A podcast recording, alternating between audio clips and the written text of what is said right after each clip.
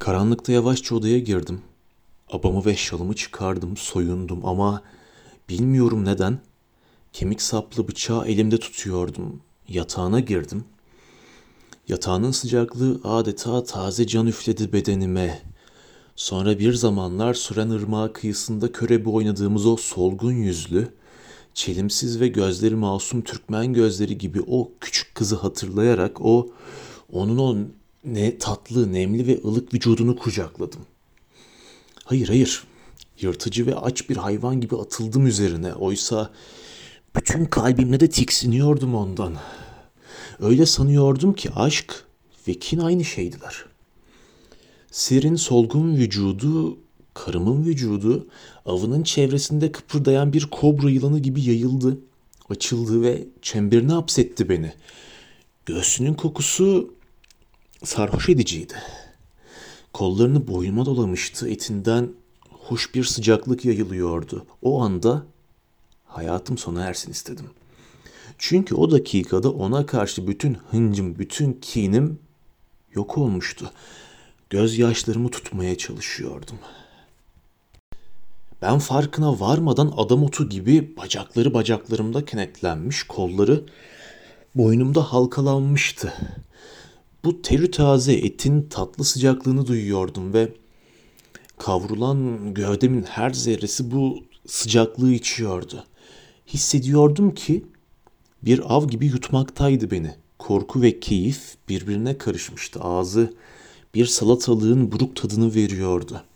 Bu tatlı basınç altında ter döküyor, kendimden geçiyordum. Tenim, vücudumun her zerresi hükümleri altına almışlardı beni. Yüksek sesle zafer şarkılarını söylüyorlardı. Ben mahkum ve biçare. Bu uçsuz bucaksız denizde uysal, itaatli kendimi dalgaların keyfine bırakmıştım.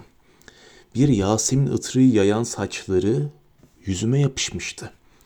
Gövdelerimizin derinlerinden acının ve sevincin feryatları dışarı vuruyordu. Birdenbire şiddetle ısırdığını hissettim. Yırtılmıştı dudağım. Tırnağını da böyle mi ısırıyordu yoksa benim o yarık dudaklı ihtiyar olmadığımı anlamış mıydı? Kendimi kurtarmak istiyor ama bunca çabama rağmen başaramıyordum bunu. Tenimizin etleri birbirine lehimlenmişti adeta. Delirdiğini sanıyordum. O keşmekeş içinde elimi uzattım nasılsa ve elimdeki bıçağın vücudunun bir yerine saplandığını hissettim. Sıcak bir sıvı yüzüme fışkırdı. Bir çığlık kopardı ve beni bıraktı. Avucumda sıcak bir şey vardı. Ona dokunmadım. Elimi yumruk yaptım. Bıçağı attım. Bıçaksız elimi vücudunda gezdirdim. Katılaşmıştı. Ölmüştü o. Bir öksürük tuttu beni fakat öksürük de değildi bu. Kuru, iğrenç ve insanın tüylerini diken diken eden bir kahkaha. Korkudan titreyerek abamı omzuma aldım. Odama döndüm. Lamba ışığında avucumu açtım. Baktım. Gözüydü avucumda tuttuğum şey. Her yerim kana bulanmıştı. Aynaya gittim ama korkunun şiddetinden ellerimi yüzüme kapadım. Benziyordum. Hayır. Ben o ihtiyar hurdacı olmuştum. Saçım, sakalım bir kobra yılanıyla bir yere kapatılmış da ölmemiş. Dışarı çıkan bir adamın saçı, sakalıydı. Bembeyaz olmuşlardı. Dudağım ihtiyarın dudağı gibi yarıktı. Kirpiklerim dökülmüştü. Bir avuç beyaz kıl bitmişti göğsümde ve içime yeni bir ruh girmişti. Başka türlü düşünüyor, başka türlü hissediyordum ve Bilmiyordum kendimi onun elinden, içimde uyanmış ifritin elinden nasıl kurtaracağımı. Ellerimi yüzüme kapamış, kendimi tutamıyor, gülüyordum boyuna. Öncekinden daha şiddetli bu gülüş, vücudumu sarsıyordu. Bedenimin hangi gizli oyuklarından geldiği belirsiz derin bir gülüştü bu. Hoş bir gülüş fakat boğazımda toplanıyor, boşluktan çıkıyordu. Ben ihtiyar hurdacı olmuştum. Istırabın şiddetinden uzun derin bir uykudan uyanmış gibi gözlerimi ovuşturdum. Her zamanki odamdaydım. Ortalık ağrıyordu. Bulutlu ve sisliydi pencere camları. Uzaktan horoz sesleri duyuluyordu. Önümdeki mangalın ateşinden geriye bir üfleyişte uçup gidecek bir avuç kül kalmıştı. Hissettim ki benim düşüncelerimde dayanıksız bir avuç kor gibidir. Kül olmuştur. Bir üflemeye bakar.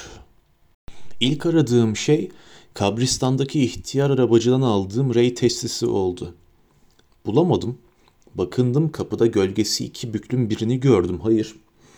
İhtiyar ve kambur bir adamdı bu. Başını ve yüzünü bir şala sarmıştı ve pis bir mendile sarılı testiye benzer bir şey vardı koltuğunda. Katı, korkunç bir gülüşle güldü adam. Tüyleri diken diken eden bir gülüşle güldü. Ben yerimden kalkmak isteyince de odamdan çıktı gitti.